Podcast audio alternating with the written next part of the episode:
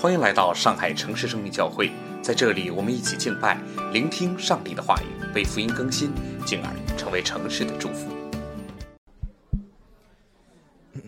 诗篇十七篇，主题：保护你的同人。耶和华，求你听闻公义，侧耳听我的呼吁，求你留心听我这不出于诡诈嘴唇的祈祷。愿我的判语从你面前发出，愿你的眼睛观看公正。你已经试验我的心，你在夜间鉴察我，你熬炼我，却找不着什么。我立志叫我口中没有过失。论到人的行为，我借着你嘴唇的言语自己谨守，不行强暴人的道路。我的脚踏定了你的路径，我的两脚未曾滑跌。神啊，我曾求求告你。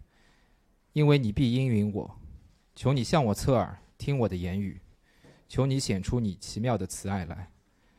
你是那用右手拯救投靠你的，脱离起来攻击他们的人。求你保护我，如同保护眼中的瞳人，将我隐藏在你翅膀的荫下，使我脱离那欺压我的恶人，就是围困我要害我命的仇敌。他们的心被纸油包裹，他们用口。说骄傲的话，他们围困了我们的脚步，他们瞪着眼，要把我们推倒在地。他像狮子急要抓食，又像少壮狮子蹲伏在暗处。耶和华，求你起来，前去迎敌，将他打倒，用你的刀救护我命，脱离恶人。耶和华，求你用手救我脱离世人，脱离那只在今生有福分的世人。你把你的财宝充满他们的肚腹，他们因有儿女就心满意足，将其余的财物留给他们的婴孩。至于我，我必在意中见你的面。我醒了的时候，得见你的形象，就心满意足了。这是上帝的话。好，各位上海城市生命教会的弟兄姐妹、朋友们，大家早上好。呃，想到我们马上要开第二堂崇拜了，你的第一反应是什么？我的第一反应就是两堂加起来又多出了五十多个空位子。其实我自己会带着这样的一个想法，把自己大概百分之十五到二十的时间划入与非基督徒见面聊天的 KPI，这是我的。不一定他们会来，但是我想鼓励各位，这是你重新与人传讲福音的一次机会。至少他们不一定来，你可以多听一次，自己对自己传福音。于是我最近就开始见一些老朋友，那些非基督徒老朋友，跟大家有一些更新。我会告诉他说：“你知道吗？我们教会马上要开第二堂了。”然后有人说：“你知道吗？我升合伙人了。”我说：“好好好，大家庆祝一下，吃个饭。”结果呢，跟一个老朋友见面，刚想恭贺他升合合伙人，结果就看到了一张生无可恋的脸。恭喜还没有说出口，我就问怎么了，然后他就给我讲了。他的这么一段经历，他说：“我升了合伙人，就得直接面对甲方的老大，做最重要的决定。没有人罩我了，我要最后签字。”于是他告诉我：“他说有一天甲方老大给他打电话，说明天中午十一点半来我们公司，最后过一下你们的方案。”你听了这个话，甲方老大约乙方老大，最后过一下方案，而且是当面过，时间是十一点半。不就是走过场吗？谁会过方案呢？于是我那个朋友就想说，我一定要把签合同的万宝龙笔也带上，赶紧让秘书订飞机、订酒店，不忘嘱咐说你要分析一下最近的疫情动态，确认当时是可以自由进出北京的。与此同时呢，团队的同事也听说了，知道了这个行程，说哦，老板要去跟对方甲方的老大最后过一下那个方案，回味几天前熬夜。做方案所喝掉的咖啡，心中就充满了盼望。结果，当我那个朋友准时准点坐在甲方的会议室门外的时候，跟这个后面的办公室很像，是一个玻璃门，看到一半模模糊糊。结果看到他的客户的老大和自己的竞争对手，在他的面前隔着玻璃演出了一场默剧，因为他听不见里面说什么，但看见了，看见两个人对屏幕指指点点。时而两个人一起朝门外看他一眼，最后握手告别。结束之后，甲方告诉他说，最后选用了他竞争对手的方案，而双方呢心照不宣。他非常清楚，此时此刻让他在门口坐着半个小时，就是为了给他的竞争对手做最后的压价的砝码。最后，甲方爸爸不忘说一句：“你们提案也不错，把提案费开张发票过来吧，期待以后的合作。”然后我的朋友不知道自己错在哪里，就知道自己成了一个工具人，更不知道自己如何跟那些同事去解释。然后他就怀念自己做经理的日子，因为他不想承受这不可承受之重。然后当我去听他这些话的时候，他喊了我一下：“哎，你不是传道人牧师吗？”这事儿我不能在公司说，跟你说，你不应该安慰我一下吗？你怎么发呆了？真的，我告诉他说：“我说你知道吗？日光底下无心事。我忘记安慰你，是因为你勾起了我创业时候的经历。只是那时我没有生无可恋，忍辱负重。”他说：“那你怎么做的？”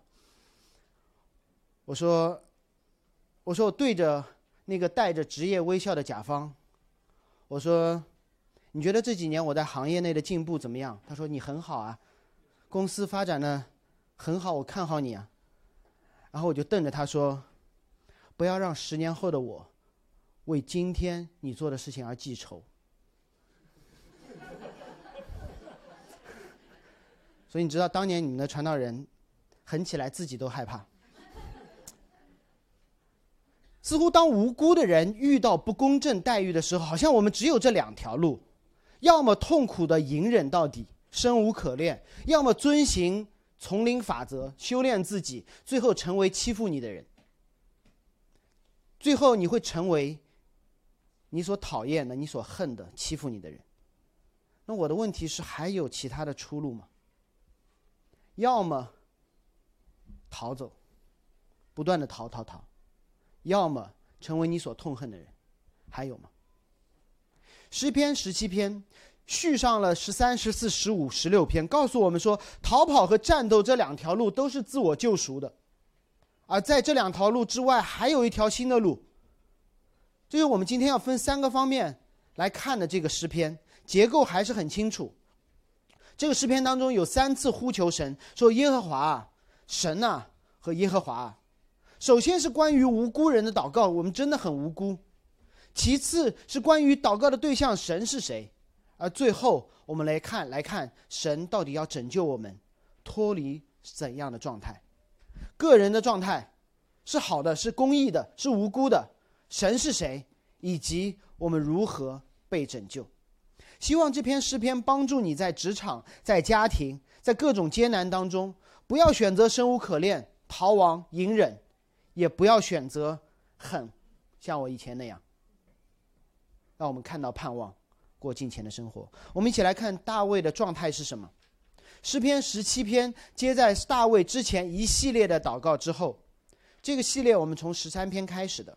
大卫祷告说：“要到几时呢？”他知道神的存在，但感受不到。大卫面对无神论者说：“没有神的讥笑。”他说：“其实上没有神是一种咒诅，如同我的那个朋友的经历，他的甲方遵守了一切商业的规则。”没有提前承诺和他签约，还支付了他的提案费。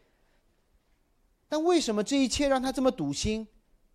是因为在这一切的商业规则之上，有人的道德，有一套神所创造的道德的法则。我们不相信，我们不想相信，但是我们不能否认它的真实。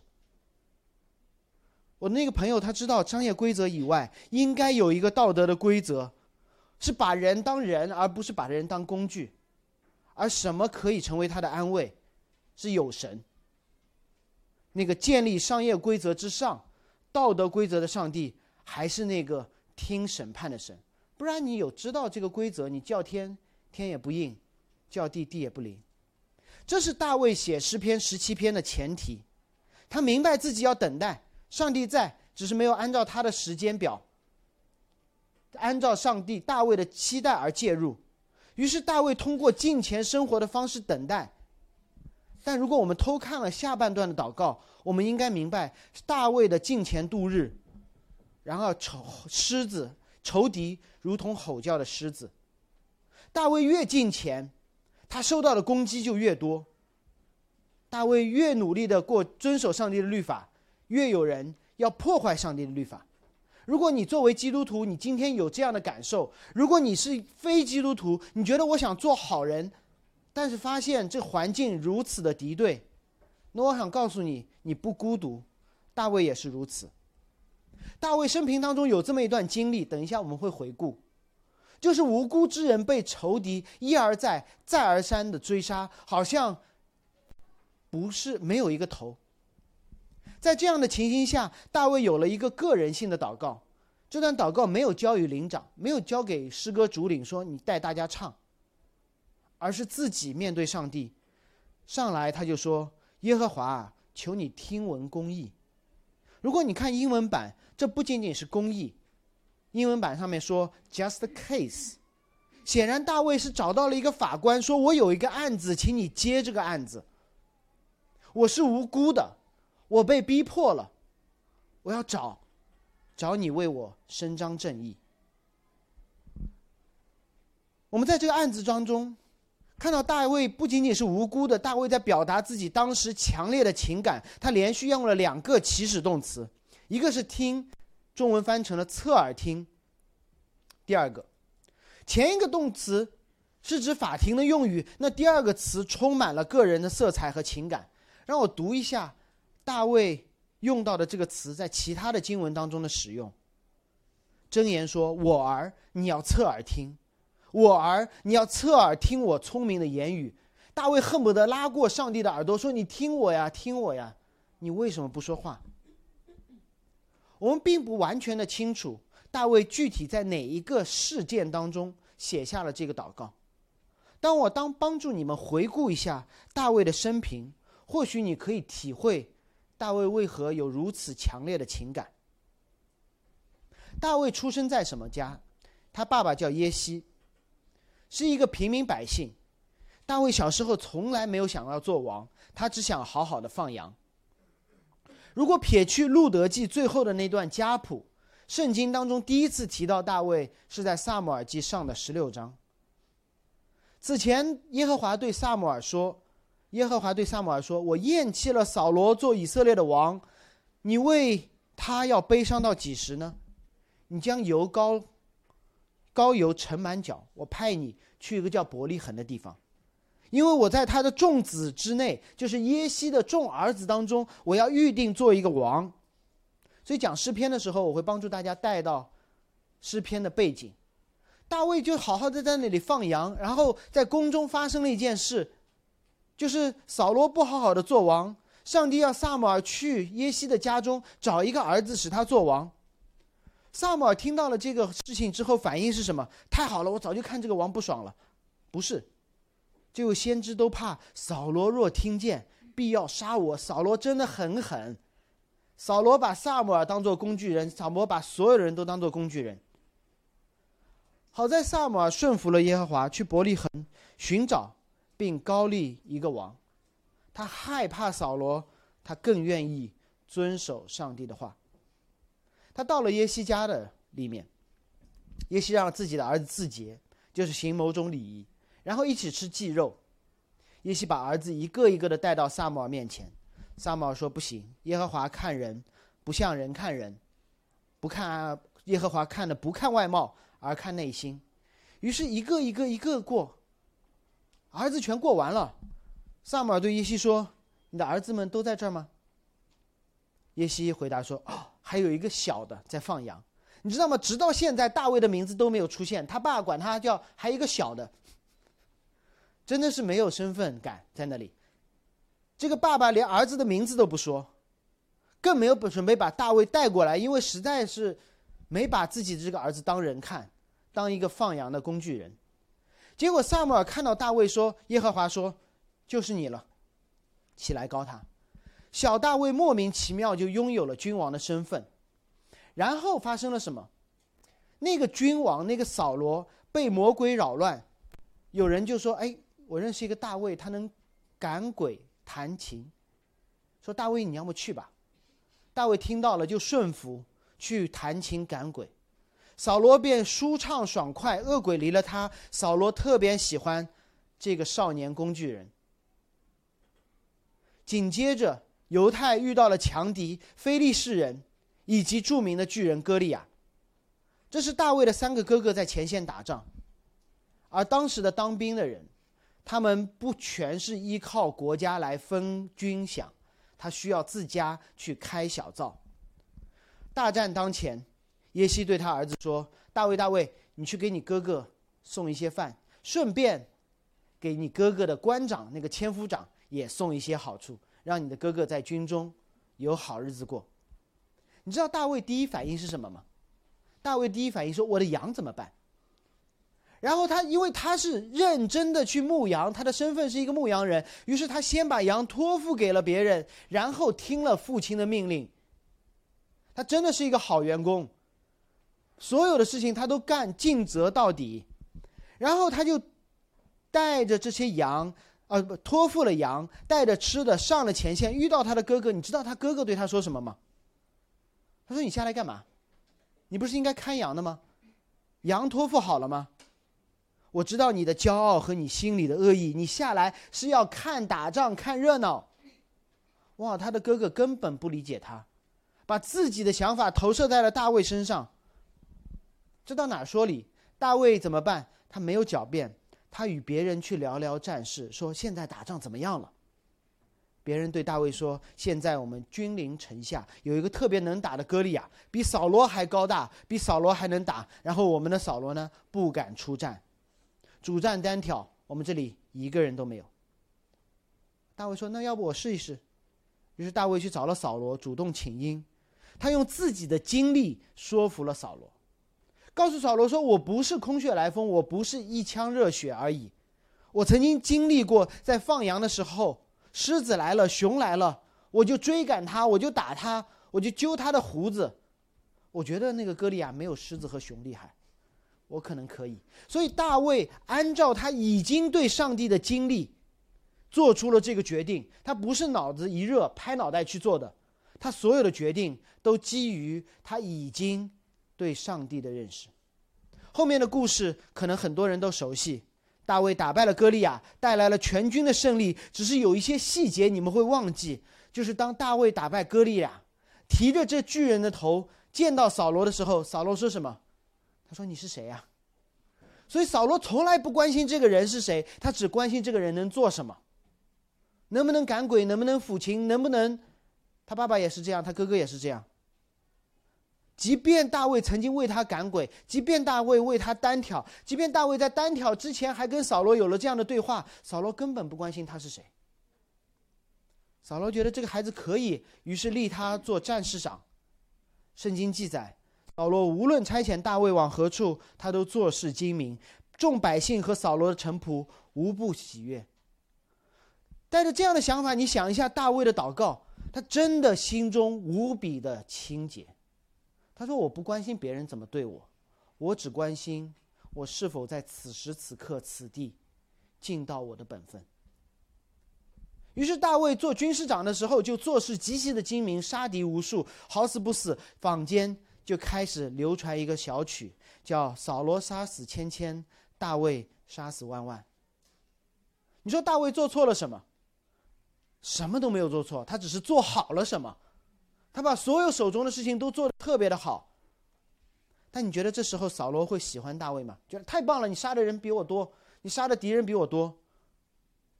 你我都懂，很懂人性。当大卫说，当扫罗听说大卫杀死万万，扫罗杀死千千的时候，扫罗就说：“好吧，但万万的归给大卫，千千的归给我。”那看来只剩下王位没有归给他了。大卫做错了什么？没有。大卫没有一点点的错。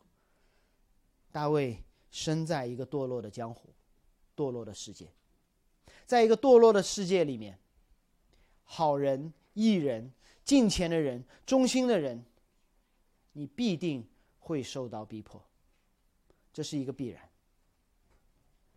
次日，扫罗又被恶鬼干扰。大卫照常弹琴赶赶鬼，我不知道扫罗那时候是清醒时故意装糊涂，还是被鬼附了真糊涂。扫罗两次用枪掷向大卫，想把他钉在墙上，致死于地，置他于死地，而被大卫再次躲避。你看大卫做的事情没有变，而环境越来越糟，越来越糟。当他做小时候的时候，他抚琴赶鬼，扫罗说不错；当他现在再抚琴赶鬼，扫罗就要杀他。最终，大卫被他派去了前线，可他工作越是认真，扫罗就越恨他。此后部分的萨母尔记，如果你让我单取一个标题，叫“扫罗无休止疯狂追赶大卫，忍辱负重，浪迹天涯”，就是这个故事。在这个过程当中，大卫一边替扫罗打仗，一边防扫罗杀他，一边连夜逃跑。一边装疯卖傻，一边去帮助可以帮助的人，一边被扫罗追杀，一边在杀扫罗的仇敌。你可以想象大卫这一路吗？他还他在逃跑，他还尽到自己被赋予的千夫长的责任，攻打非利士人，拯救基拉伊基伊呃伊基伊拉人，不好意思。最后，大卫逃到了旷野的山洞。扫罗说什么？放过他？没有。扫罗说：“我派三千精兵，地毯式的来搜寻。”带着这段历史的理解，我们再来读大卫的祷告。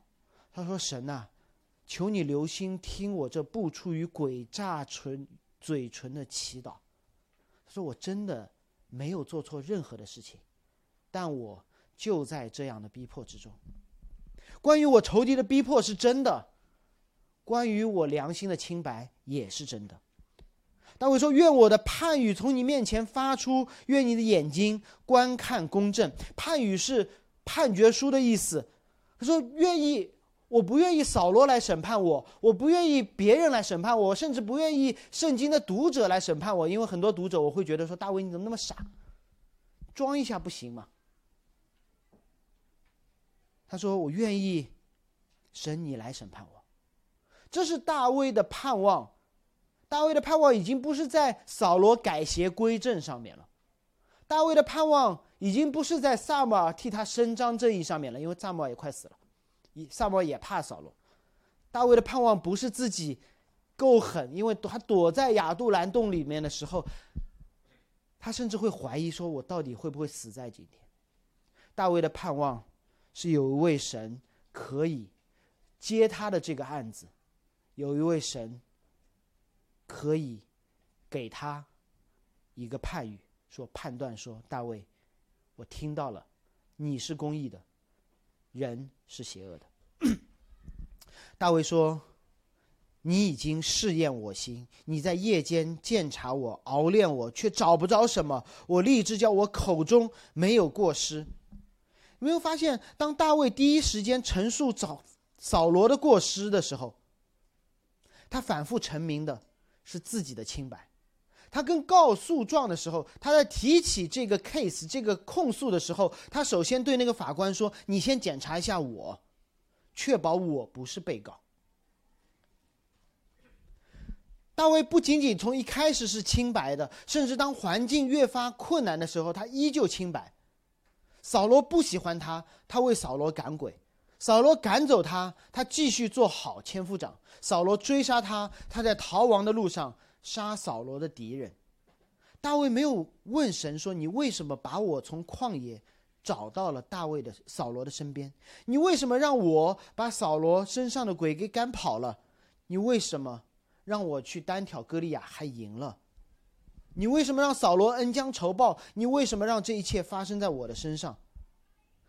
大卫甚至没有问为什么，因为一个认识圣经、一个认识上帝、一个清正的人，他知道，在一个堕落世界里面，迎接我们的不是鲜花，不是赞叹，可能有一段，但当你好过普通人的时候，好过平均值的时候，基本上平均值以下的人。就开始恨你。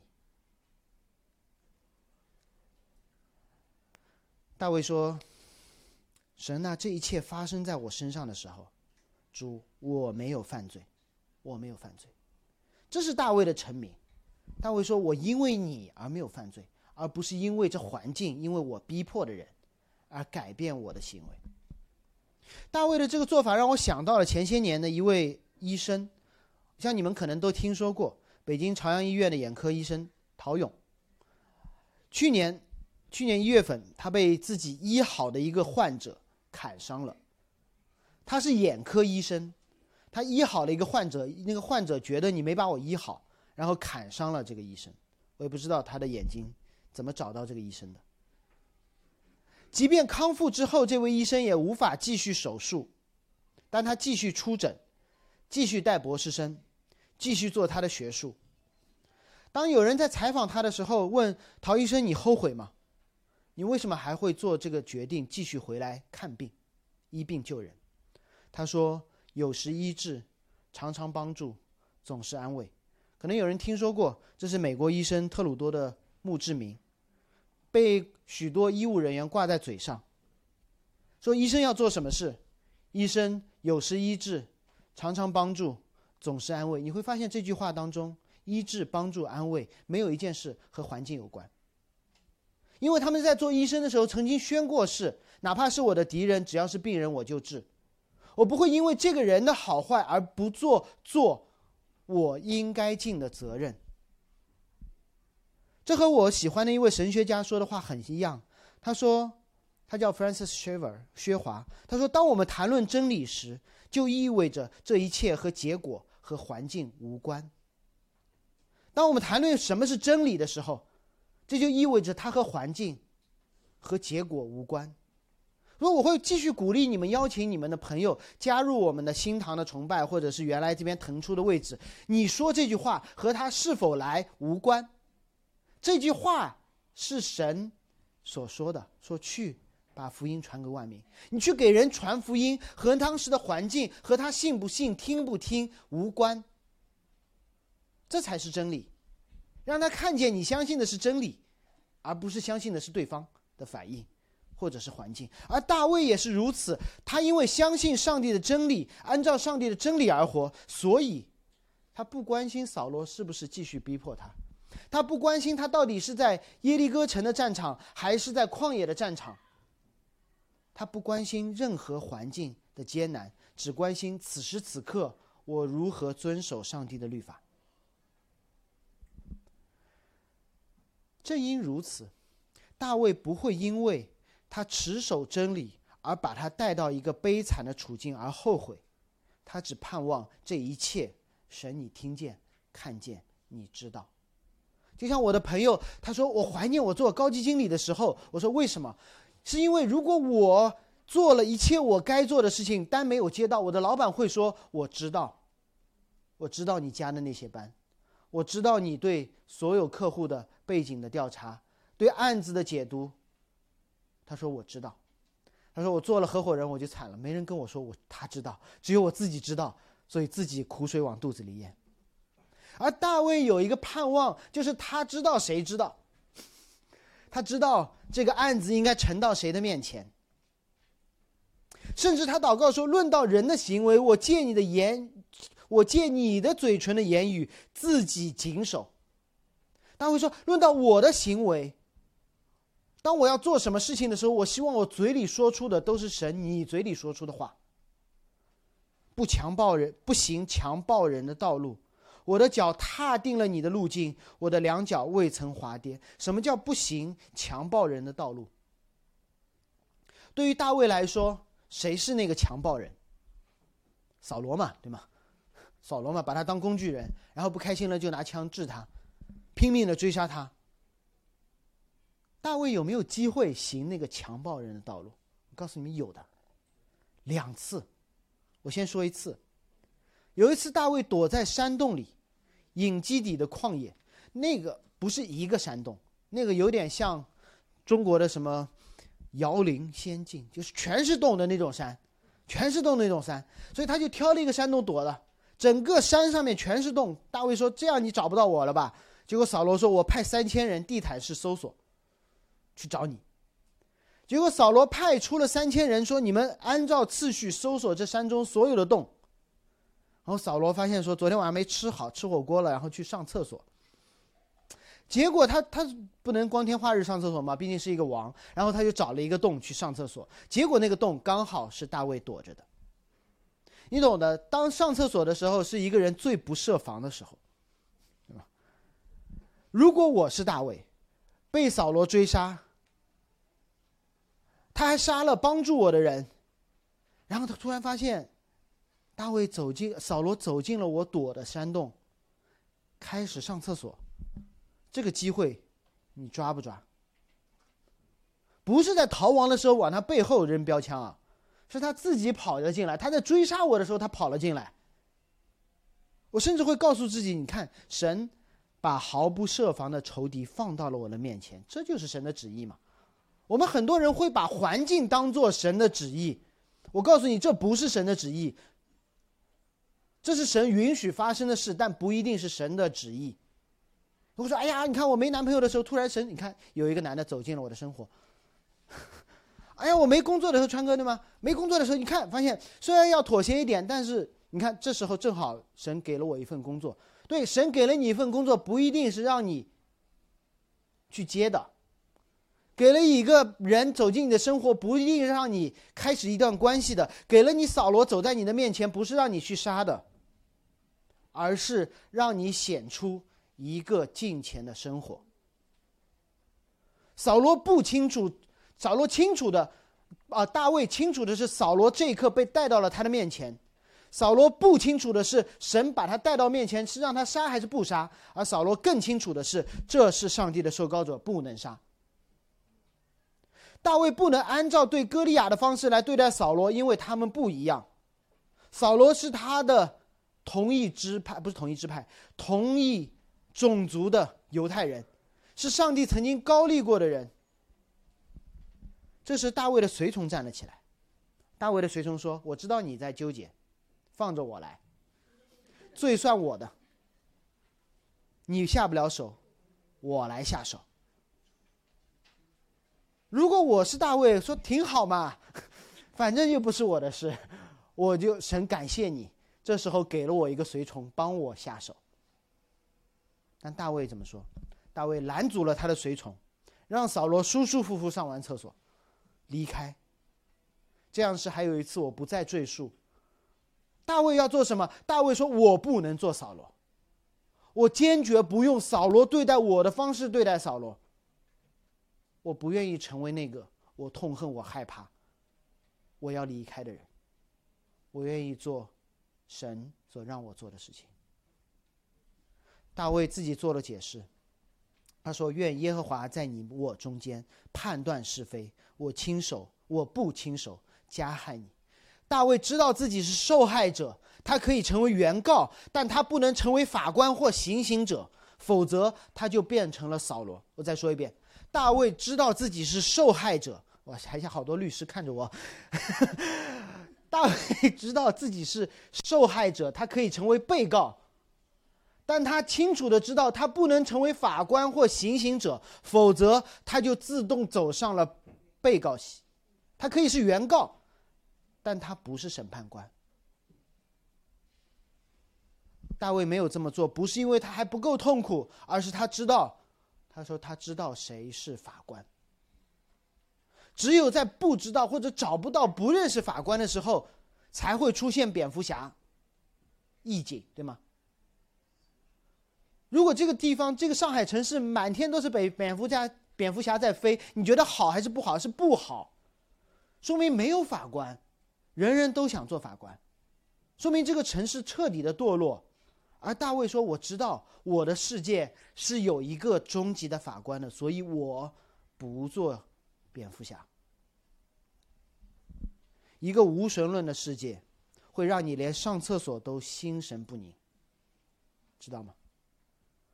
如果大卫相信扫罗的规则，那他就可以用扫罗的丛林法则来对待扫罗，杀死这个扫罗，成为下一个扫罗，从他随从当中找一个大卫。如果他干得好，就下追杀令，然后一辈子担惊受怕的上厕所。大卫说：“不，我要相信那位法官，逆转这个不断恶化的怪圈。”大卫相信，在扫罗的规则之上，有一个更高的不变的规则，就是耶和华的规则，让他遵守，并且安慰他。而大卫凭什么这么说呢？凭什么说我可以向你祷告，陈述我自己的良心清白，并且我仇敌的可怕呢？我们一起来看大卫接下来的祷告，成明了他知道那位神是怎样的神。六到七节说：“神啊，我求告你，因为你必应允我。”求你向我侧耳听我的言语，求你显出你奇妙的慈爱。你是那用右手拯救投靠你的，脱离那来攻击他们的人。然后大卫用两两个重要的比喻，他说：“求你保护我，如同保护眼中的同人，将我隐藏在你翅膀的荫下。”大卫说：“求你保护我，如同你保护眼中的瞳人。眼中的瞳人是什么？”是你身上最脆弱的器官，痛觉最敏感的器官，同时，居然你可以用到老，还能够被保护好的器官。如果同人能说话，同人说我要把自己练得厚实一点，这就瞎了；练得坚固一点，白内障了，不行的。同仁只能说愿整个身体的这个系统保护我。当一有风沙吹的时候，你身体上面反应最快的器官就会反射。反应最快的器官是什么？眼皮。真的，眼你的眼皮是你反应最快的器官。通过眨眼的方式保护灰尘。通过最大的灾难的时候，你的第一反应是什么？对吗？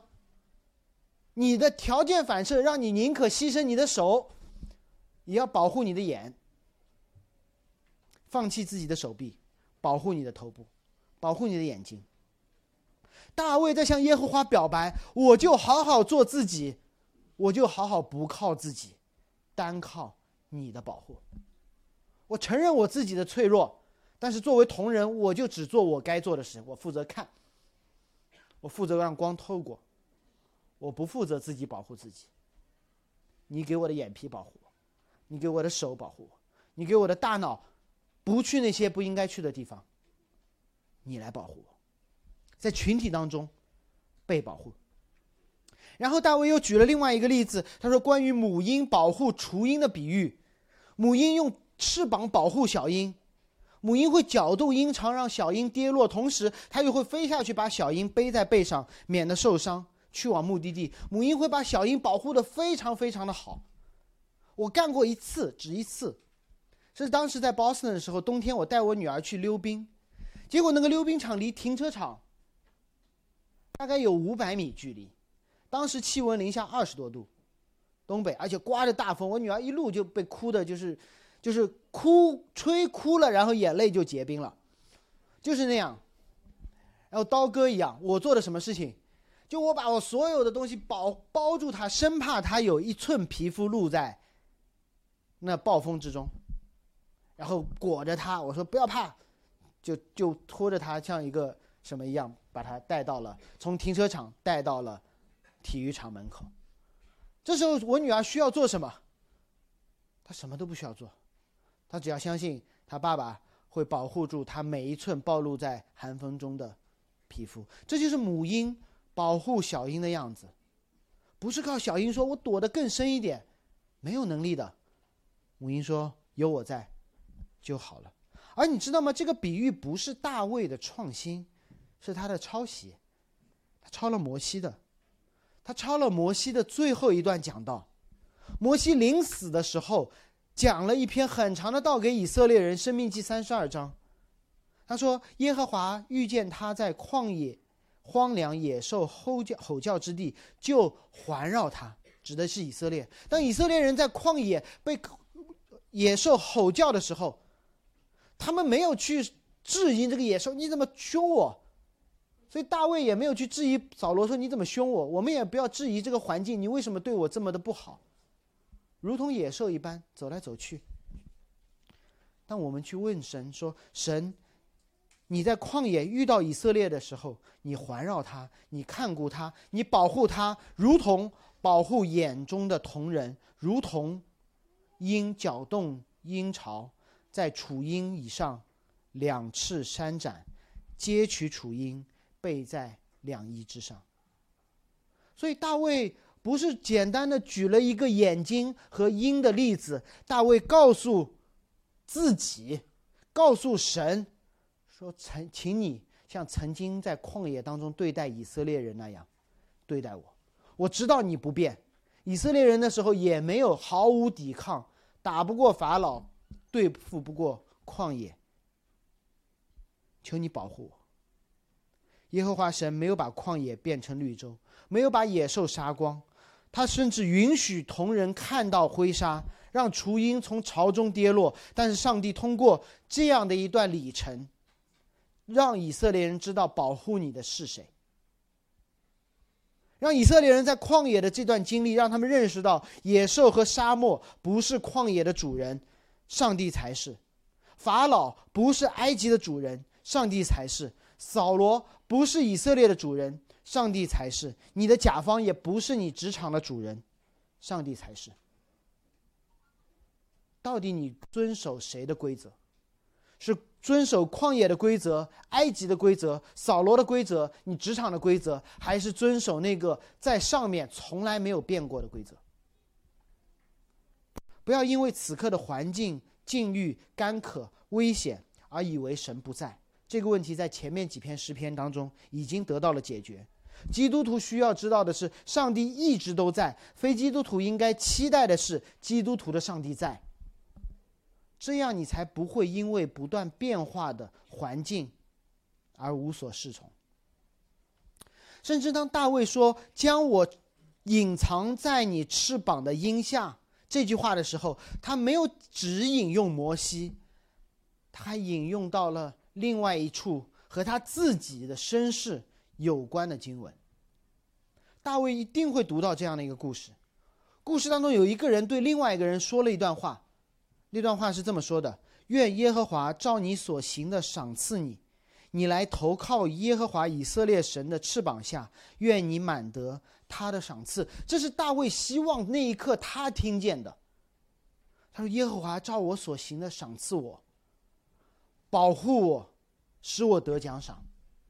大卫的记忆当中有这么一段话的，你猜这段话是谁对谁说的？愿耶和华照你所行的赏赐你，你投靠到耶和华以色列的一翅膀之下，愿你满得他的奖赏。那一刻，说的人和听的人都没有得到满满的奖赏，但是他们知道自己。按照上帝所行的必得奖赏，他们需要上帝翅膀的荫蔽。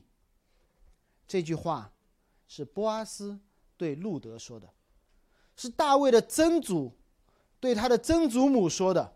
那时候他俩还没有好上，但是大卫明白自己的身世，因为有人就是波阿斯，就是路德。他们无论环境，无论结果，他俩都在遵守上帝的律法。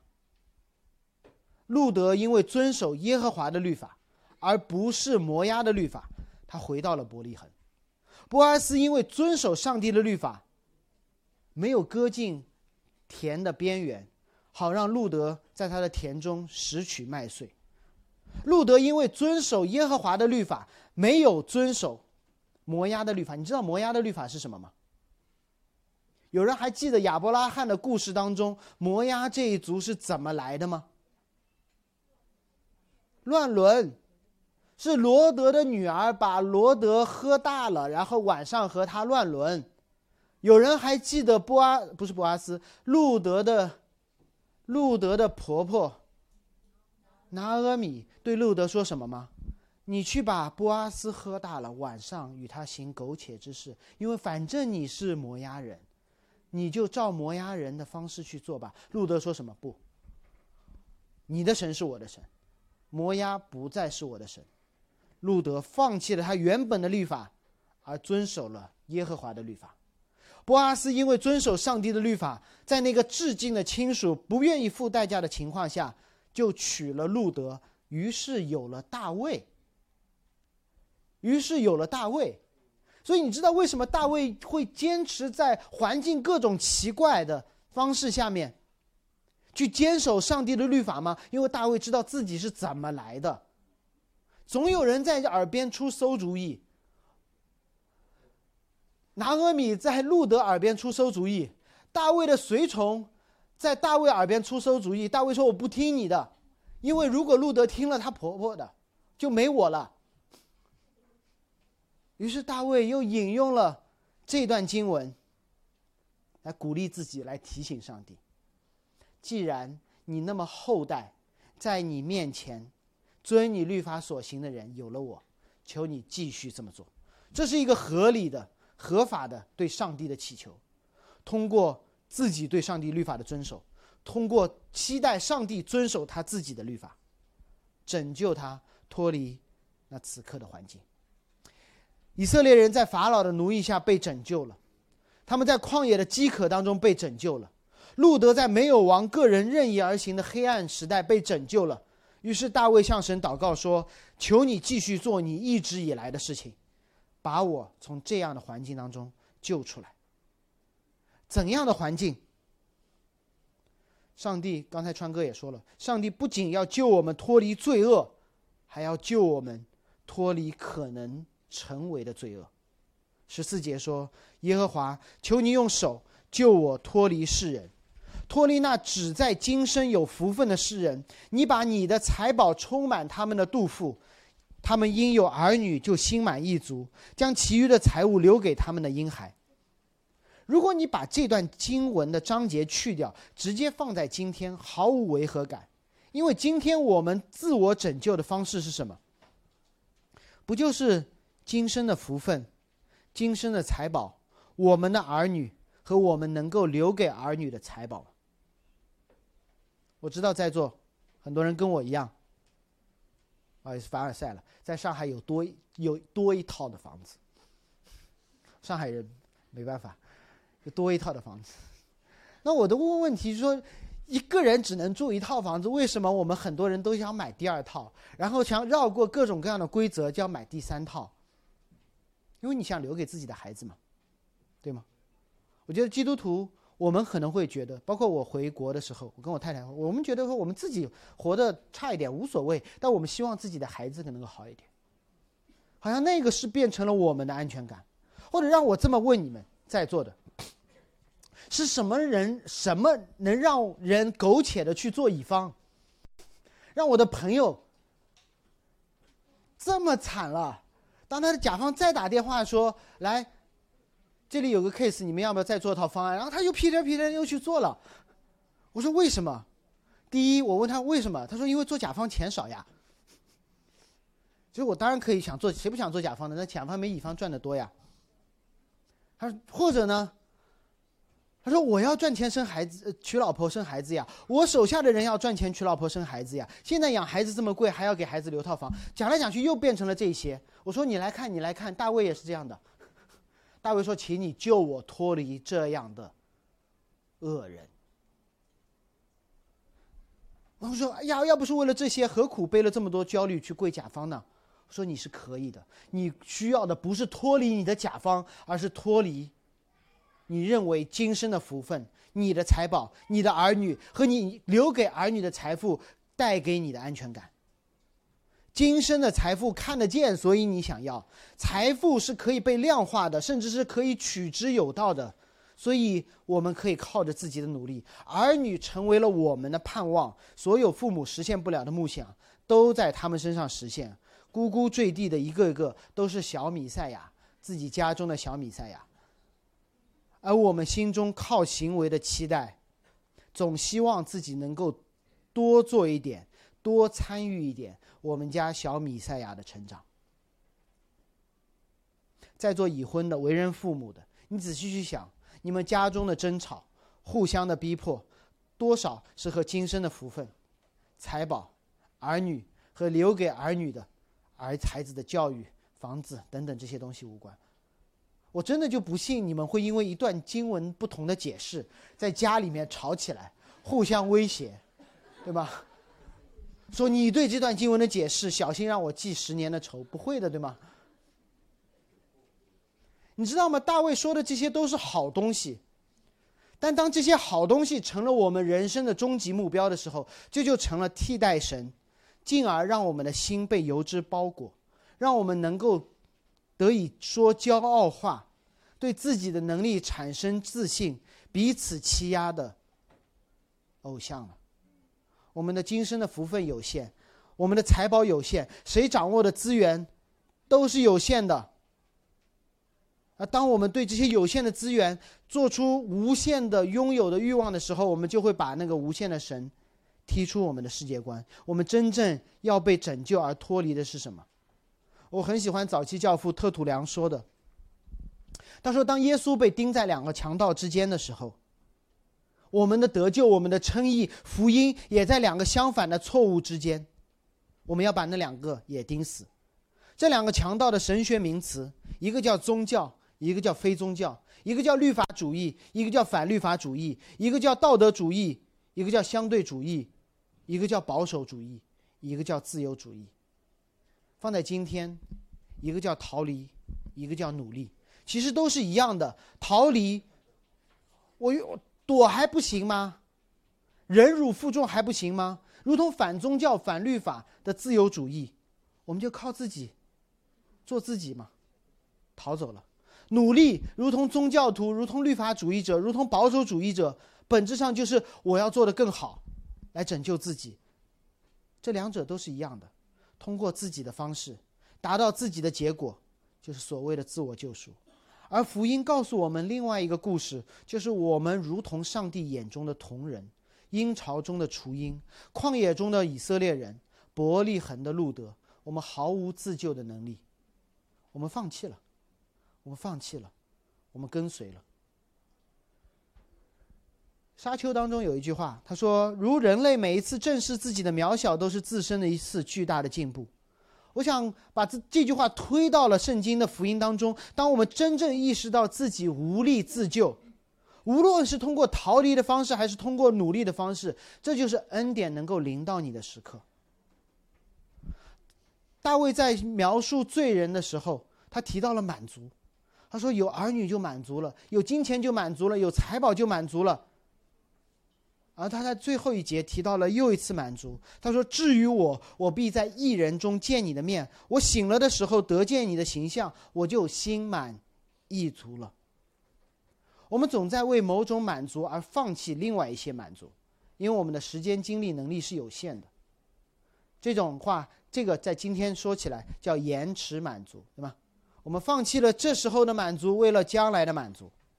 延迟满足，我还抄了它的定义，是指一种甘愿为更有价值的长远结果而放弃即时满足的抉择取向，以及在等待过程中展示出的自我控制能力。我们每一天都在做这样的选择，我们每一天都在做这样的选择。你知道前两天有一个有一个别的。教会的传道人来，来六零二找我，我就跟他说：“我说我们教会有咖啡机，我们教会的咖啡豆非常的好，所以你可以上来喝咖啡。”结果呢，他在下面全家还是买了一杯，啊，全家那还不错了。然后我说：“你我不说有吗？”他说：“哎呀，我出地铁就想喝一口嘛。”然后就喝了，喝了，然后我就说：“然后我就喝我的，啊，是那个美华姐他们从云南带过来的蓝山。”然后你知道那个传道人，我哎，他说你这咖啡好香啊。我说对啊，然后然后我就拿了豆子给他闻，然后他像吸毒一样闻了一下，我说要不要来一杯？他说不不不，今天的量已经到了，不能再喝了。我说你看，你不愿意延迟，就没有真正的满足。你知道这个这个实验，不管大人小孩都有用的。六十年前，在斯坦福也有一个实验，听说过吗？幼儿园找了一帮小孩。说你们只要坚持，我前两天说错了，不是五分钟，二十分钟不吃这块棉花糖，你们就可以得到两颗棉花糖。然后找了一帮孩子做实验，结果，结果最后实验结果是什么呢？实验结果只能判定这个孩子能坚持多久，就没有孩子坚持到底，没有孩子坚持到底。当然，那个教授叫 Walt，他得出了一个，他追踪了这个结论，他会说，坚持越久的孩子，最后 SAT 的成绩越高。我不介意，我不去讨论 SAT 的成绩和他坚持多久。我想问一个问题：是什么让这些孩子能够控制自己？我们都以为是自己的控制力，我告诉你不是，是他们对第二颗糖来到的确定性。一个控制力很强的人，如果不确定那颗糖会来，他还是会吃第一颗。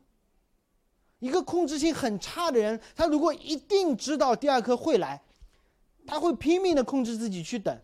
所以不要狡辩。我知道很多人跟我一样都会狡辩说：“哎呀，环境诱惑太大了呀，等等等等。”我会反问说：“我们对基督最后给我们那个满足的确定性有多大？那个决定了我们在此刻能够坚持多久，能够在挑战、在试炼、在逼迫、在诱惑面前做尽全的决定。”大卫的期待。比那杯更好的咖啡更多，不是更多的财富、更多的孩子，留给孩子更多的财富，而是复活，而是人见神的面，你见那个终极的法官，那个爱你，甚至愿意为你交罚单的那个法官。就像最近大家可能看到那个网红的，网红的那个叫什么法官，他说：“我知道你有罪，我听你的，清你的罚单，不是因为。”我随便，而是有人或者我愿意为你付，这样的法官谁不愿意见？哪怕我有罪，我也愿意去见。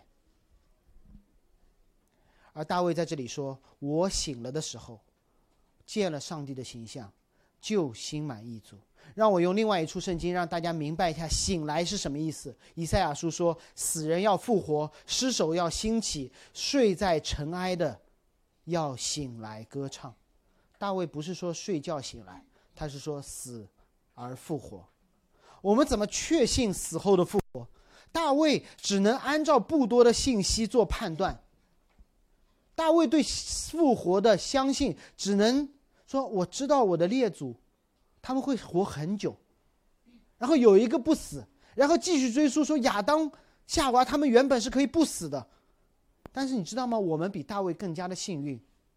我们站在耶稣复活之后的这一边，一个艺人受苦了，一个艺人按照应许一根骨头都不断，一个艺人用死亡审判了死亡，定了全世界的罪。他本是法官，被送上了被告席，审判了整个不义的制度，并且为所有的被告交付了罚单。如果你希望这是真的，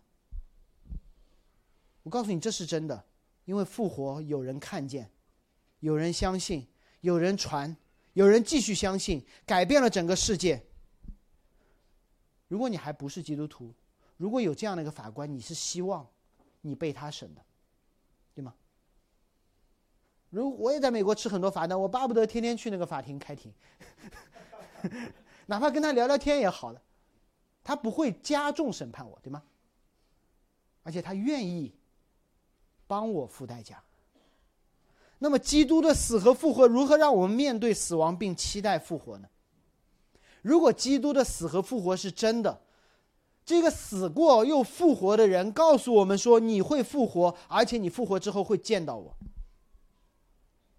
圣经很有意思，他用“醒来”来表示。诺爸，诺爸下周我听说他要做一个全麻的手术。当你全麻的手术醒来的时候，你会怎么样？是太好了，我醒来了，手术成功了。但是你知道吗？睡觉全麻和你进入死亡感受其实是一样的。当你每天晚上睡着了，当你有人给你注射一个东西或者吸一个什么东西睡着了，和你进入死亡其实是一样的。但是为什么你每天睡下去的时候不担心？诺爸周一要去做那个全麻的手术的时候，他躺在那个床上，可能会担心，但是他没有会担心死。但是为什么我们一辈子都在担心死亡？是因为我们看见过，我们看见过一个人睡着了又醒来了，在那张床上，我们可能并不一定直接看见过，但我们大概知道在那个手术台上有人睡着了又醒来了，因为我们没有看见过有人死了又醒来了。所以我们对死亡开始惧怕，开始恐惧。但如果那个复活是真的，我相信你们大多数人见过有人睡下去醒来了，但是你们很少在手术室见过有人麻倒了又醒来了。那你们怎么知道有人麻醉躺下去又醒来的呢？那是真的呢？是因为你们知道有人看见过，你们听见那个看见过的人说过。而且这件事情和你相信复活，逻辑上是一样的。你相信基督的复活，因为有人看见了，有人告诉了，有人确认了那个人是不是真的看见，然后有人又告诉了。我分享一个，最后分享一个我女儿的例子，嗯，帮大家想一下，我们怎么样期待复活当中的满足。比如前阵她十岁生日，星期六要搞一个 party，然后她要睡觉，对吗？那一天他睡下去和平时睡下去有什么区别？因为那一天他带着更大的盼望，因为他知道他醒来的时候，爸妈就会带他。去一个很好玩的 party，他会见到他最好的朋友，所以那个盼望让他很开心的睡下去，甚至影响到他那一天睡觉的主动性。他说：“我知道爸妈会对我特别好，他会我会得满足，所以那一天那一个周五，他提前做好了所有的作业。”他说：“你应该十点钟了要睡觉，马上去睡觉，刷牙刷牙。”他就开始过。金钱的生活，因为他知道，他醒来的时候，一切的不好都会过去，而醒来他会得到极大的满足。死亡也是如此。如果我们相信永生，当我们醒来的时候，你会庆幸今天经历的所有的这些苦难都是梦，都是梦。如果你相信那一次梦醒时分是最得满足的时候，那你此时此刻。应该可以像大卫那样，去按照上帝的律法过金钱的生活。我们一起祷告：主，谢谢你让大卫的诗篇提醒我们，这个堕落的世界不会因为我们的好行为而善待我们，但是我们有你，这位审判官，听我们的诉讼，给我们最美好的恩典。主，谢谢你让我们明白，在这个混乱的世界之上，有一位建立秩序、重建秩序的上帝。你不仅把我们带出苦难。也不要让我们成为他人的艰难。主，你带来平安，就让我们成为彼此的平安，遵守你的律法，等待死亡，等待复活。奉耶稣基督名祷告，阿门。